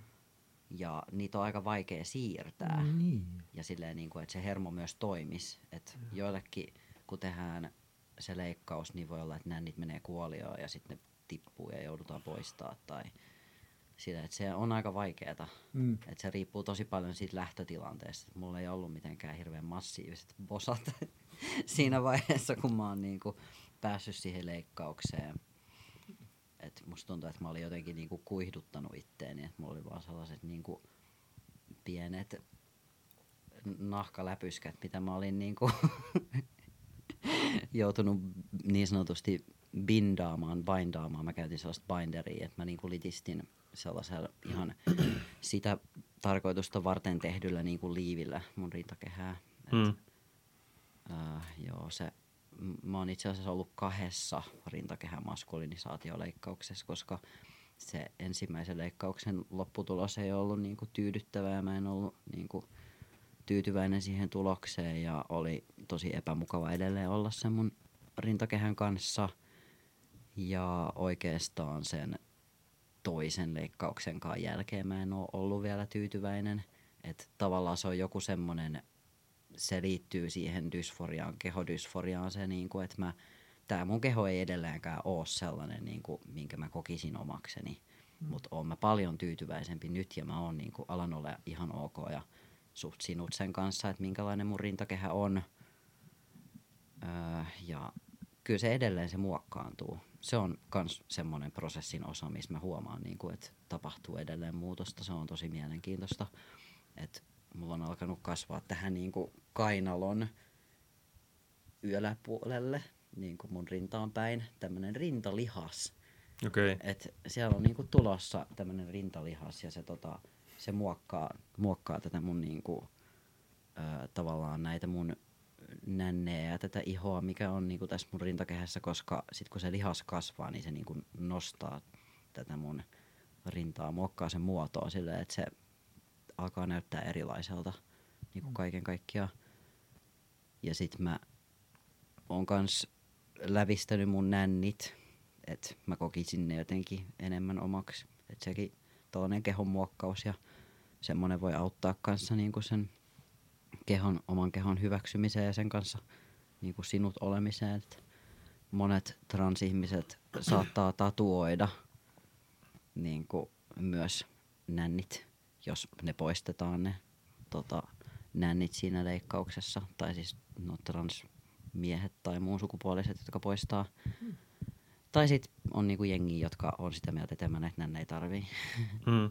Mut et, mulla kävi sen, sen kanssa ihan hyvä tuuri, että mun nänni toimii ja tuntee. Et, se on varmaan ihan jees. Mitä sä sit, jos sä saisit ää, vapauden muuttaa sun kehoa, niin mitä sä, mitä sä tekisit sun keholla? Siis tämähän on aivan järkyttävää. Mä oon havainnut itsessäni niin kuin tämmöisen sisäistetyn kuvan siitä, että minkälainen ihmisen tai miehen tulee olla. Että on semmoinen niin kuin, mä en ole edes valinnut tätä mielikuvaa. Mä en missään nimessä haluaisi, että mun päässä on tällainen mielikuva, mutta et mun pitäisi olla jotenkin tietyllä tapaa kauneusihanteiden mukainen semmoinen lihaksikas. Varmaan mä haluaisin olla aika paljon pidempikin, jos mä niinku saisin valita. Mm. Mutta mä en haluaisi, että semmoinen kuva on mun mielessä ja mä yritän aktiivisesti niin kuin murtaa sitä ja tehdä semmoista niin kuin aktiivista työtä sen kanssa, että myös muut saa erilaisia esimerkkejä siitä, että minkälainen mieheys on niin kuin tavoiteltavaa ja kaunista. Että haluaa haastaa sitä sille fasistista kauneuskäsitystä. Mm. Mm, Se on kyllä, se on kyllä tosi myrkyllinen, tosi myrkyllisiä ne kauneuskäsitteet. Mä itsekin on jotenkin omassa elämässä huomannut sen. Ehkä puhutaan niinku ulkoisesta ja sisäisestä miehuudesta, niin mä oon itse kärsinyt kyllä niistä. Ehkä tosi paljon enemmän vielä siitä sisäisestä miehuudesta, että mitä se on, että mill, millainen miehen pitäisi olla. Mm. Niin se on kyllä, se, se kuva on todella, todella myrkyllinen. Joo. Se tuottaa ihmisissä todella paljon kärsimystä, että, että yritetään niin kuin olla. Yritetään täyttää se ikään kuin se sellainen miehen malli. Tietty etu siinä, että on paskat aivot, niin kuin mulla, niin mu- mulla ei ole niin kovia paineita olla kuin vaan joku omituinen hiihuli tuolla. Mua kiinnostaisi Kadulla. Kuulla, kiinnostaisi kuulla teidän niinku omista sukupuolikäsityksistä itseenne liittyen. Oletteko te aina kumpikin jotenkin ajatellut olevanne täysin miehiä tai oletteko te kokenut sellaista jotain vaihetta elämässä, että te olette jotenkin joutunut pohtimaan teidän sukupuolta vai onko se vaan semmoinen asia, mikä on aina ollut? Se taitaa, jos yhtään muistaa, mulla on tosi huono muisti. Jo monesta Koska sä oot mies. Joo.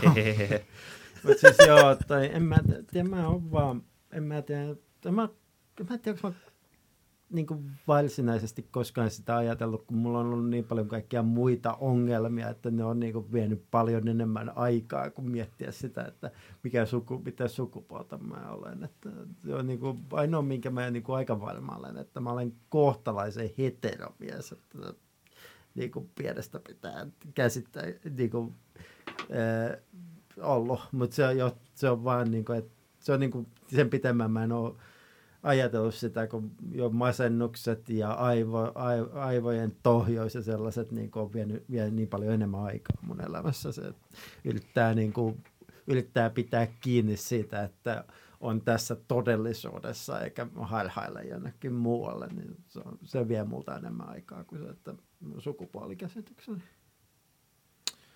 Joo, mä oon kyllä taistellut ton asian kanssa tosi paljon. Ja niin, kauhean iso kysymys. Mistäköhän sitä lähtisi nyt purkaa? Öö, kyllä mä koen olevani, kyllä mä koen olevani ihan mm, mies ja heteromies, mutta mutta mä kyllä huomaan, että mussa on myös paljon sellaisia feminiinisiä puolia. Ää, mulle esimerkiksi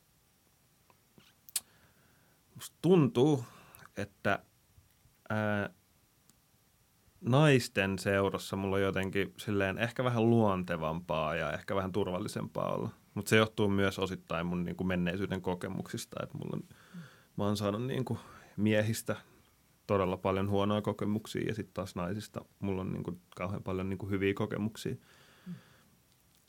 Mutta joo, mä esimerkiksi istun usein näin ja sitten mun mielestä se mielletään vähän sellaiseksi ehkä naiselliseksi. Ja sitten mä myös puhun Siis jalat ristissä. niin. Ja sitten mä myös ehkä puhun sellaiselta, saatan, saatan puhua tai käyttää sellaisia sanoja, mitkä ehkä mielletään niin kuin, sanotaan näin, että mä ilmaisen ehkä aika paljon tunteita mitä miehet tavallisesti ei ilmaise, mm. niin se ehkä öö, saa mut tuntee sellaista jotain niin kuin feminiinisyyttä. Mm. Musta tuntuu, että se sellainen pehmeys, niin se on ehkä joku tällainen feminiininen ää, puoli. Niin, niin, niin ehkä niin kuin näitä kuvaten, mm. niin koen, koen myös sellaista feminiinisyyttä. Kenen puhelin soi? Vitsi, se on mun. Voi helvetti, Joo. anteeksi. Ää, tähän väliin muuten. Ainoa, mikä mua niinku itsessäni maskuliisuudessani häiritsee, on se, että mulla on mielestäni aivan liian korkea ääni. Et mä en tykkää yhtään mun äänestä, mä vihaan sitä yli kaiken. Oikeasti. Joo, mä, mä inhoan sitä, kuinka korkealta mun ääni mun omasta mielestäni ainakin kuulostaa niin erotettuna mun pääni sisällä ja pään ulkopuolella. Mutta sulla on aika, mat- siis mun mielestä on tollainen aika perus. Niin kai, mutta mulla, aina kun mä kuulen sitä, niin se kuulostaa aivan kaamean korkealta vink- vinkumiselta.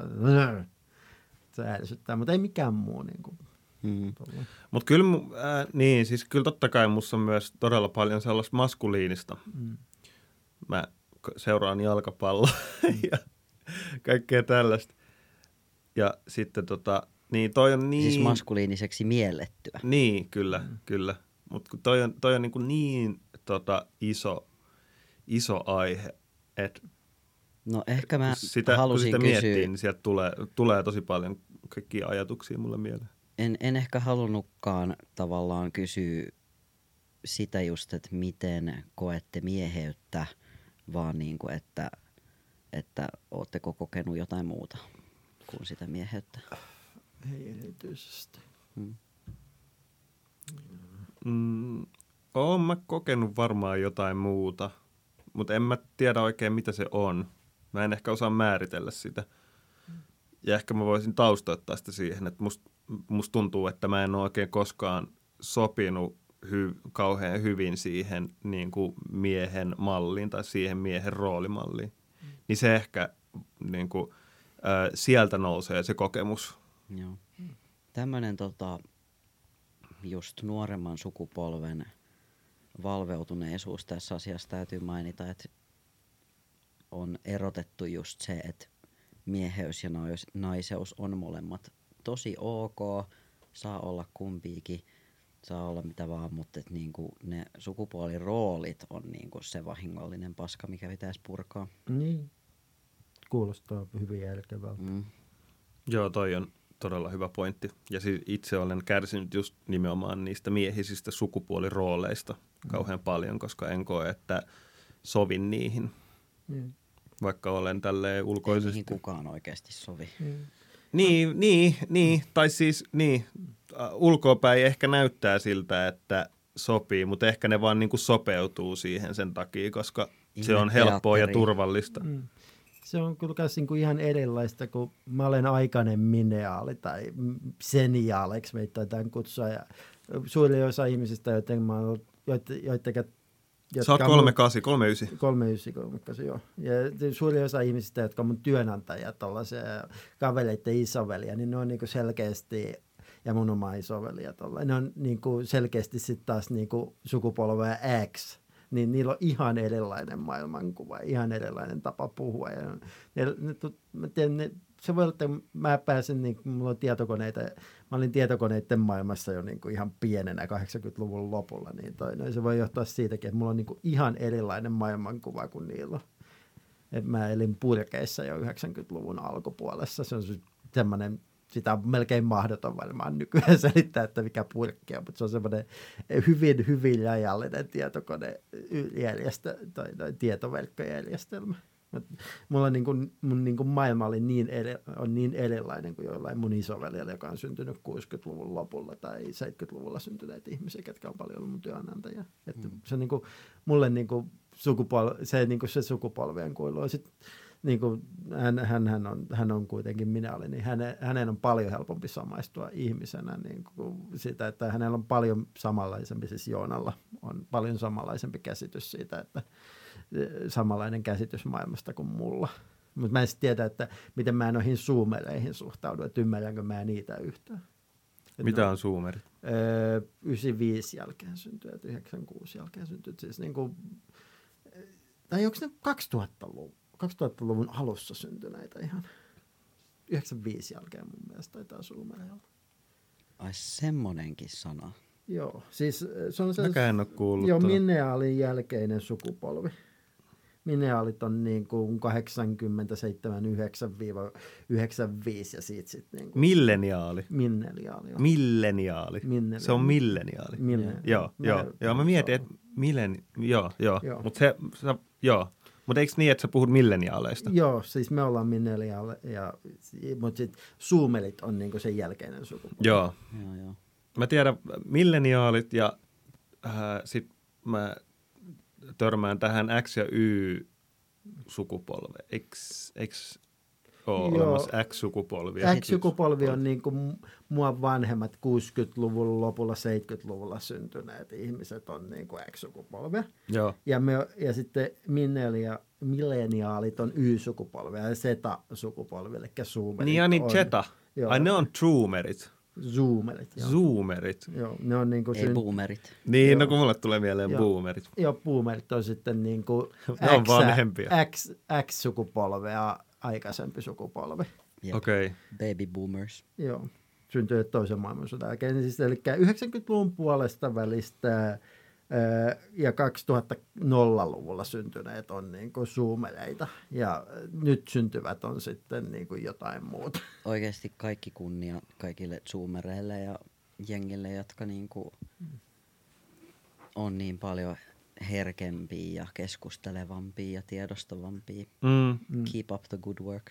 kyllä. Joo.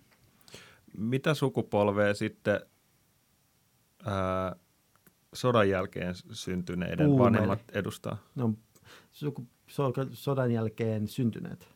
Ne on Öö, puu- niiden vanhemmat. no, Eli no- sodassa, so, so, sodassa olleet. No se riippuu, mi- missä maassa kysytään. Amerikassa niitä kutsutaan the greatest generationiksi, mutta nyt pitää kuitenkin muistaa, että samassa sukupolvessa kuitenkin oli Ei taida- danssit. Että, Ei taida su- alamäkeä sen jälkeen. Ei taida Suomessa olla tuota samaa nimitystä. Ei. Mutta se niin miettii, että ne on kuitenkin se sama sukupolvi, joka oli datsit, että eh, mahtavin vai pahin sukupolvi. Mitäköhän Saksassa? Niin, Mitäköhän Saksassa puhutaan siitä sukupolvesta? Olisiko natsit oli sitä sukupolvea? joo. Mm, kai ne on vaan natseja sitten. Niin, se koko sukupolvi. Ex-natsit. No, Kaikki. joo.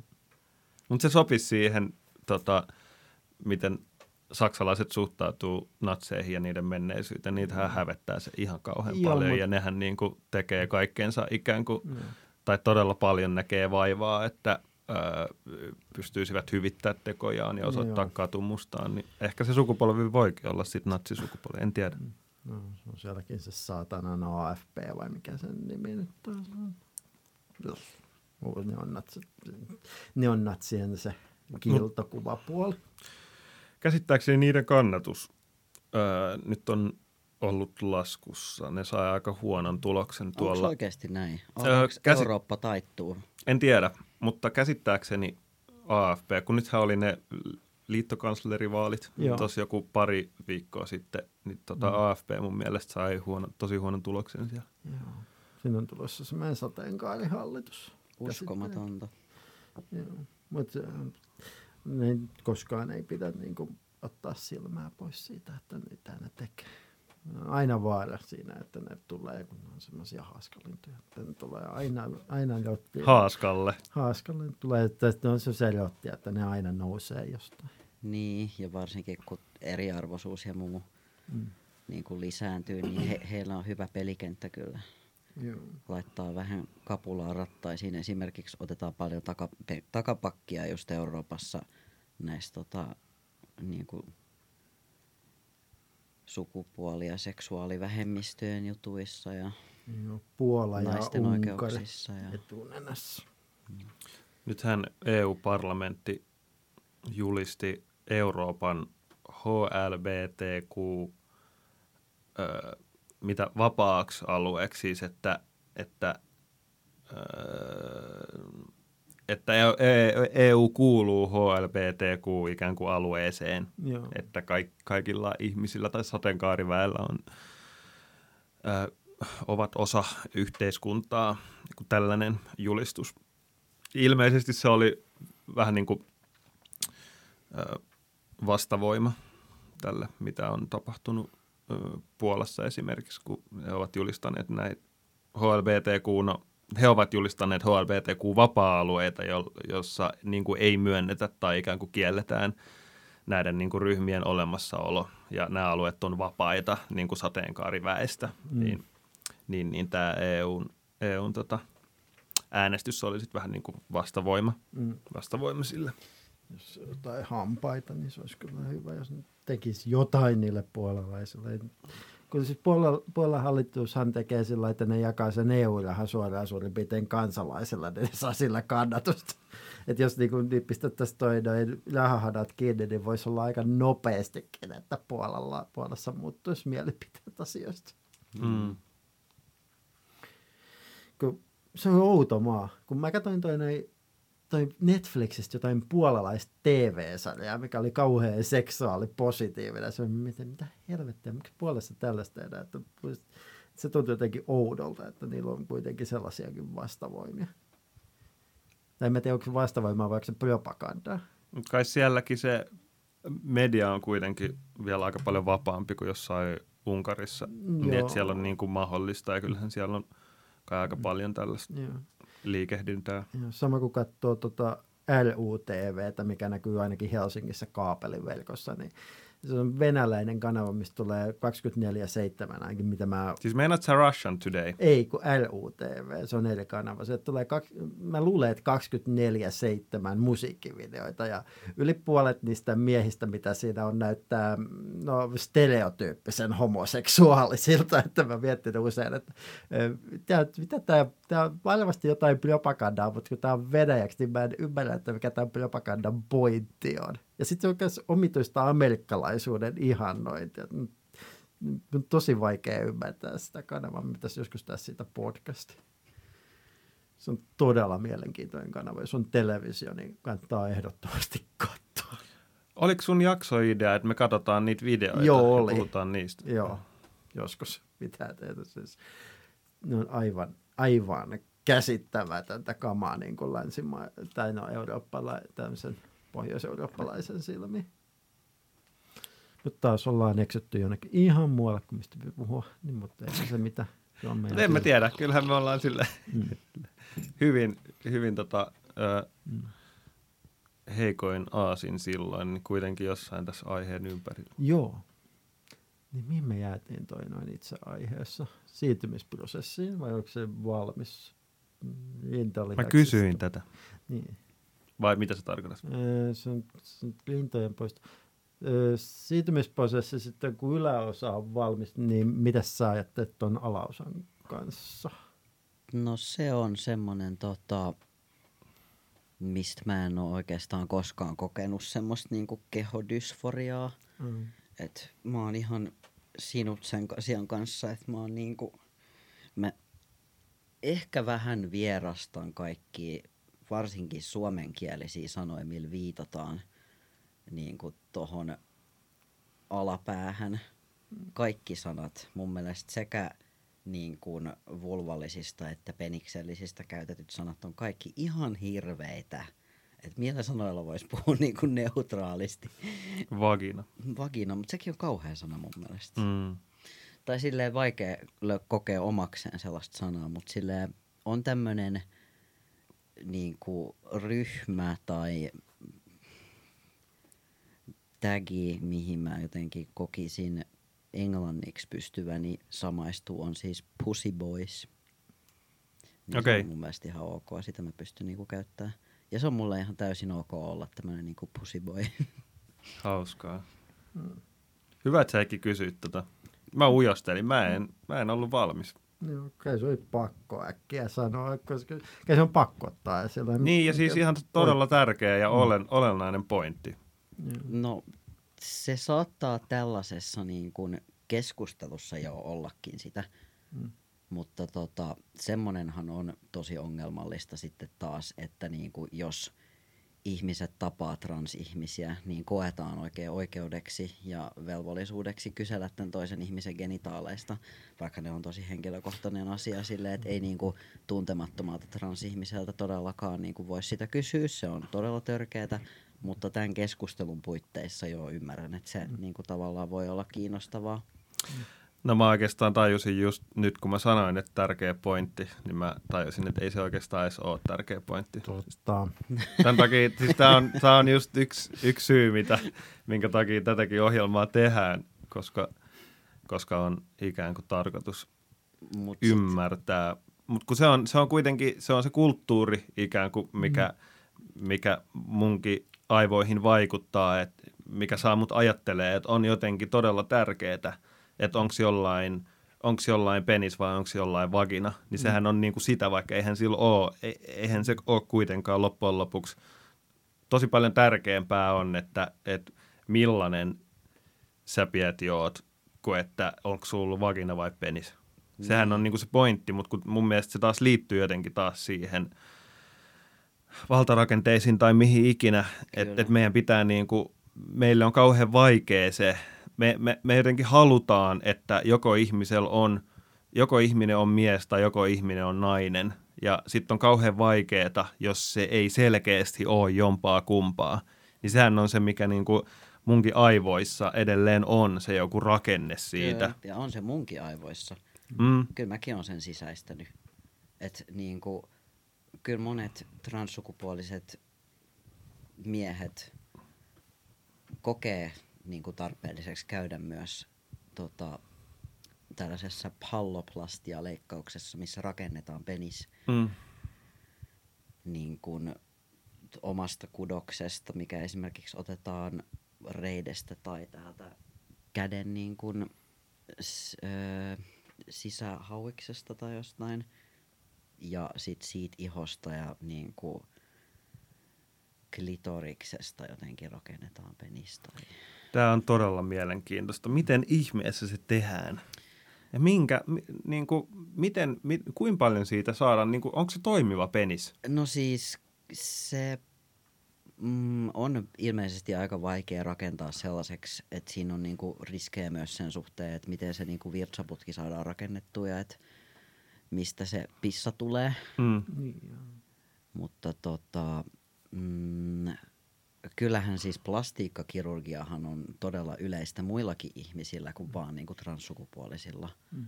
Et plastiikkakirurgisia toimenpiteitähän tehdään esimerkiksi, jos on tyyppi, joka on katsonut vaikka mainstream pornoa paljon, niin minkälaisia niin kuin vulvia ja vaginoita siinä näkee, mm. niin ne on usein tosi leikeltyjä. Niin. Et, Okei. Okay. niin kuin, se, se paisuvaiskudos on ilmeisesti mahdotonta rakentaa, mm. että et ei ole niin kuin, Mikä on paisuvaiskudos? Siis se kun elektio tulee, niin ne, ne, ne veli menee niihin paisuvaiskudoksiin, että tulee elektio. Niin, eli on, joo, okei. Okay. Jep, niin tota, mä en itse asiassa ole ihan kauheasti perehtynyt tähän asiaan, koska mä en ole koskaan kokenut niinku vetoa niinku tähän, tähän asiaan silleen, että mä, mä oon ihan, ihan fine mm. niinku tälleen.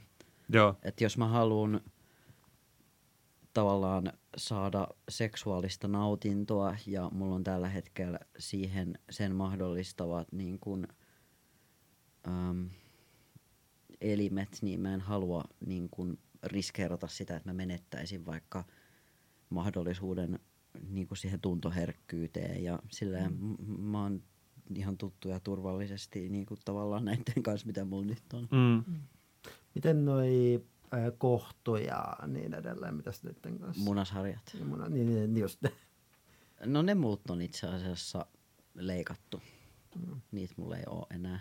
Mm. Et tota, tosiaan, kuten te jossain aikaisemmassa jaksossa keskustelittekin siitä, että vahvistaakseen sukupuolen, ää, juridisen sukupuolen niin kuin muutoksen, niin täytyy olla steriili, lisä, lisääntymiskyvytön. jep. Eli tätä toteutetaan Suomessa joko leikkauksin tai sitten hormonihoidolla. Mutta kun ei kaikki halua hormonihoitoa, mm. niin sitten niiltä saatetaan vaatia sitä esimerkiksi, että poistetaan kohtu- ja munasarjat. Mutta tota, ää, mä itse siis oon steriili mm, ollut hormonihoitojen puolesta jo ennen kuin muut poistettiin kohtu- ja munasarjat, mutta mä vaan en halunnut enää ikinä vittu joutua kokemaan gynekologisia tutkimuksia, koska se on hirveintä, mitä mä tiedän. Niin kuin, ehkä mulla on vaan huonoja kokemuksia. Voi olla hyviäkin gynekologeja ja voi olla hyviä gynekologisen hoidon kokemuksia ja se on tavallaan tarpeellinen tieteenala, mutta todella, todella niin kuin kehittymätön ja se valta pitäisi antaa takas niille ihmisille, kenellä on se vulva ja tietoutta pitäisi jakaa niin kuin eri tavalla. Pitäisi kouluttaa niin kuin nuoria vulvallisia ihmisiä niin kuin itse tutustumaan ja tutkimaan ja tietämään niin kuin siitä niiden sukupuolielimistä. Nyt mä katoan taas johonkin Onks- ränttiin Ei, gynekologian ne tota, vahingollisuudesta. Tiedätkö sä mitään gynekologia historiasta? Siellä vasta hauskoja juttuja Joo, onkin. siis on jo, on jo tutustunut. Siis, äh, otetaan tuosta muutama tuommoinen nuoria, ei ole ihmisiä, niitä, niillä voi, niitä voi kiduttaa miten huvittaa. Näin ne teki 1800-luvun Yhdysvalloissa muun muassa, kun ne kehitti tätä alaa. Että. Jep. Öö. Valta on pikkasen niin kuin väärässä paikassa tässäkin. Mm. Tässäkin tuolta tieteen alassa. Mm, joo. Mitä se sitten tarkoittaa, että, että se gynekologia on jotenkin kehittymätön? Öö, haluatko kertoa siitä lisää? Mi- mitä, mitä ongelmia siinä on? No. Sä puhuit siitä, että esimerkiksi nais, vulvatietoisuus, eli että et naiset tai ihmiset, joilla on vagina, niin ää, perehtyisivät siihen ja mm, johonkin anatomiaan paremmin vai mitä? Joo, ja ylipäätänsä niin kuin, että et se, no tiedätte varmaan, että niin kuin miehisyys voi olla aika peniskeskeistä. Joo. Tiedetään.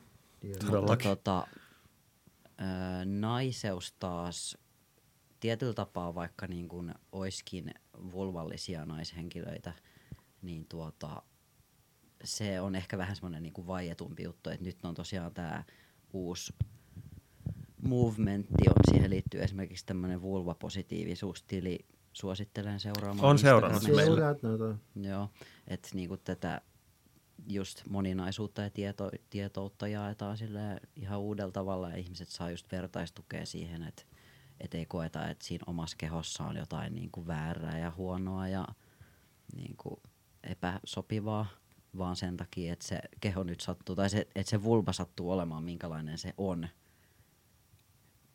Ettei sen tarttiskaan olla jotenkin niinku joku tietynlainen, vaikka just niistä pornokuvastoista tuttu. Mm. Ää, mitä, mitä te tiedätte siitä pornossa esiintyvistä vaginoista? Miten niitä on siis leikelty? Tämä on mulle ihan uutta tietoa. Siis se, mikä se on se läppä, niin ne, niitä usein leikataan. Häpyhuulia. Häpyhuulia. Ulko- Niin, ulkoneviä ja sisempiä häpyhuulia. Tai Joo. ulompia ja sisempiä häpyhuulia molempia voidaan tota. Et sille, että siihen periaatteessa niinku ei jäisi mitään ylimääräistä, että siinä olisi vaan keskellä joku viiva ja sitten siellä on reikä ja toinen reikä ja sitten siellä on ylhäällä se klitoris. Eli mahdollisimman, Mahdollisimman yksinkertaista, että tässä on nappi painaa siitä, Just- tuossa on kolmene sinne. just, just, just tätä mä taisin. Hyvä Heikki. Sait puhelimen piiloon. Joo, ja mä vaan mietin, että miksi se pitää tuommoista ääntä. Niin mäkin mietin. Mulla katkesi ajatus, mutta joo. Joo. Niin, niin, niin, niin, nimenomaan. Mahdollisimman yksinkertainen. Joo. Ei se, mitään yl- ylimääräistä mistään, niin Se mä millainen niinku lapsella on sen, sen näköinen suurin piirtein. Mm. Joo. Vaikka oikeastihan siis kaikki nämä osat, mitä leikellään pois, on myös tuntevia ja tosi herkkiä ja silleen niin kuin, mm. ö, seksuaalisessa mielessä niin kuin tarpeellisia osia. Mm. Et sehän on vaan tavallaan niin kuin lievempää versiota silleen semmoisesta silpomisesta, alapään se- silpomisesta. Sama kuin mitä toi noin, noin jenkit harrastaa melkein kaikilla pojilla, että sinahka leikataan irti, joka kuulemma aiheuttaa ihan saatanasti kaikkia, on- ei paljon enemmän ongelmia, mitä se ratkaisee. Jenkit, joka, melkein jokaisella pojalla, miten niin? Joo, siis äh, onko sä koskaan syönyt noita noin äh, kelloksin muroja? Niin nehän on noit pois leikattuja esinahkoja kuivattuna. No tavallaan. Se Kelloks oli, eh, tohtori Harvi Kelloks oli mielisairas vitun sadistinen hirviö, joka toi noin, sai Vitsi, tää on hyvä jakso. päähänsä täällä joskus 1800-luvun loppupuolella, että toi noin masturbaatio tappaa, se on lipputanko äh, haudalla toi noin, tai jotain sellaista se sanoi. Ja toi noin, äh, masturbaation estämiseksi, niin siihen aikaan ne leikkasi teini-ikäisiltä pojilta ilman puudutusta esinahat irti. Se, joka saavuttu suurin piirtein oksentavaa, kun mä sanon sen. Ja toi-. Ja sitten noin, se, se niin kuin vakiutui 1800-luvulla, 1800-luvun loppupuolella Yhdysvalloihin. Ja nyt, nykyään suurin piirtein kaikilla pojilla, mitä Amerikassa syntyy. Et ne on niin, kuin, niin tietävä... Siis oikeesti? Joo, joo, joo. Siis, ne on niin Siis ympäri leikataan. Joo, joo, joo, joo. Vauvana yleensä ilman puudutusta usein. Ja yleensä se on se tohto, lääkäri, joka on kaikkein alimpana, kaikkein uusin joutuu tekemään sen. Et se on se kaikkein Ää. huonoiten koulutettu tämä näin. Se, se on niin, kuin niin yleistä, että kun ne katsoo jotain, katsoo jotain elokuvaa, joka sijoittuu niin kuin Eurooppa, Eurooppaan, niin kuin Eurooppaan, niin ne ihmettelee, että tämä näin, että mitä, et miksei nämä juutalaiset voi muka, pojat voi muka piilotella ihan täällä koulussa tai jossain. Ei ne niinku tajua sitä. Ne on, ne on niin sisäistä, että kaikki on ympärileikattu, että ei ne tajua, että eurooppalaisia ei yleensä ympärileikata. Siis miksi tästä ei ää, puhuta julkisuudessa yhtään mitään? Miksi mä en ole kuullut tästä koskaan, vaikka mä kuitenkin luulen tietäväni silleen jonkin verran asioista jotain. kysymys. Kysymys, kysymykseen voi vastata niinkin yksinkertaisesti, että se on kuitenkin aika puritaaninen, puritaaninen paikka. Mitä se meinaa? Siis sitä, että seksuaalisista asioista ei puhuta, varsinkaan peniksistä. Niin tämä näin, öö, nämä, nämä näin, nämä, nämä jätetään niin kertomatta. Sitä ei niin kuin haluta mainita. Se on siellä niin yleinen oikeasti, että, että tämä näin, ne tehdään, tehdään niin kuin suurin piirtein, että lääkäri kysyy sulta. Se on niin kuin synnytykseen liittyvä osa suurin piirtein, että, että toi noin ympärileikataan. Yleensä sanoo, että joo, kun isäkin on ympärileikattu, niin sinne näyttää samalta kuin pojat. Et se on niin kuin tosi yleinen. Se aiheuttaa kaiken näköisiä ongelmia, niin kuin esimerkiksi ilmeisesti toi noin vakinaalista kuivuutta, että tämä esinahka pitää äh, kosteuden paremmin niin kuin naisen sisällä ja sitten se, se, sillä on jotain hygienisiä hyötyjä mukaan, mutta ei ne ole kovin isoja. Esimerkiksi penissyöpää se vähentää, mutta penissyöpä on about sata kertaa harvinaisempaa kuin tai näin. Esimerkiksi rintasyöpä, niin se olisi yhtä järkevää, että leikattaisiin kaikilta rinnat irti sen takia, että toi näin tulisi rintasyöpä. Mä oon ihan, mä oon järkyttynyt. Joo. Mun pitää, mun pitää lukea tästä. Joo, siitä löytyy aika hyvin varmaan tietoa. Se on oikeasti, niin kuin, se on just niin kuin Kelloksin ja muiden näiden niin kuin 1800-luvun sekopääpuritaania, kun ne ajattelee, että poi- poikien masturbaatio on maailman pahin asia. Ne on omituisia ajatuksia. Että, siis Kelloksen oli muutenkin ihan täysin sekopää. Sil- Silloin sen toi noin hoitokodissa ilmeisesti annettiin tämä isoja jukurttiperäluiskeita joka aamu kaikille potilaille ja kaikkea muuta aivan järkyttävää. Siis sillä oli joku oma hoitokoti, Joo, oli. jonka se omisti, Oli. tai se yhtiö Joo. Se, mä en muista, onko se nyt sitten Rice Krispies vai se, ne, ne, niin ne lastut, mitä ne on, niin mä en muista kummat ne on, mutta jommat kummat se kehitti ihan vain sen takia, että ne on mahdollisimman mauttomia, siksi niissä on niin paljon sokeria nykyään, kun ne on oikeasti ihan mauttomia, niin toi noin äh, si- syötäväksi, että sä et niinku, et, no, että se vain pitää mielen mahdollisimman rauhallisena, ei tule mieleenkään harrastaa edes seksiä, että hän piti seksiäkin kauhean semmoisena tappavana vaarallisena asiana. Okei. Okay. Siitä pitää joskus puhua sitten vähän laajemminkin. No pitää, Joo. ehdottomasti pitää. Mm. Mulla meni ihan pasmat sekaisin nyt tässä. Joo, huomaa. Mutta se on kyllä, ei sitä, niinku, ei sitä tajua, jos ei sitä niinku ala miettiä, Sitten jos ei amerikkalais porno ala katsoa, että hetken, miksi nyt kaikkien penikset näyttää noin omituiselta? Mutta eikö se, eikö se aiheuta niinku yhdynnäs kipua, kun on ympärileikattu? Joo, näin mä oon ymmärtänyt. Mutta ne ei, ne ei niinku tajua sitä, kun ne on vauvana ympärillä leikattu. Että. Ja sitten mä kuuntelin tuossa... Niin ne on tottunut Joo, siihen. ja mä kuunnellut jotain podcast-jaksoja jostain sarjoista, niin niissä on mainittu muun muassa se, että ilmeisesti ää, esinahassa on enemmän herkkyyttä kuin telskassa, että se niin kun on vie paljon herkkyyttä pois peniksestä. Okei. Vai että sellaista. Pistäks pausselle, niin otetaan tuo takaisin. Mä en keksi mitään muuta sanottavaa. Jotain. Tämä kahvijuominen tässä yhteydessä ei ole selkeästikään yhtään hyvä idea. jotain Ei saatu eriko- purkkiin. erikoista juttua tai näin ympärileikkauksesta Yhdysvalloissa. No. Mutta tota, mm, mä luulen, että voitaisiin voitais paketoida Joo, lähetys. Kiitos teille molemmille. Oli kiva jutella. Kiitoksia. Kiitos, kiitos. Kiitos, Teille. että sain tulla Joo. bunkkeriin. Tänne saa tulla tosi usein. Ota mikki vielä vähän lähemmäs. Niin, kiitos bunkkeriin mukaan pääsystä. Tervetuloa jatkossakin. Joo. Kiitos, kiitos. No niin, se on morjes. Moi moi.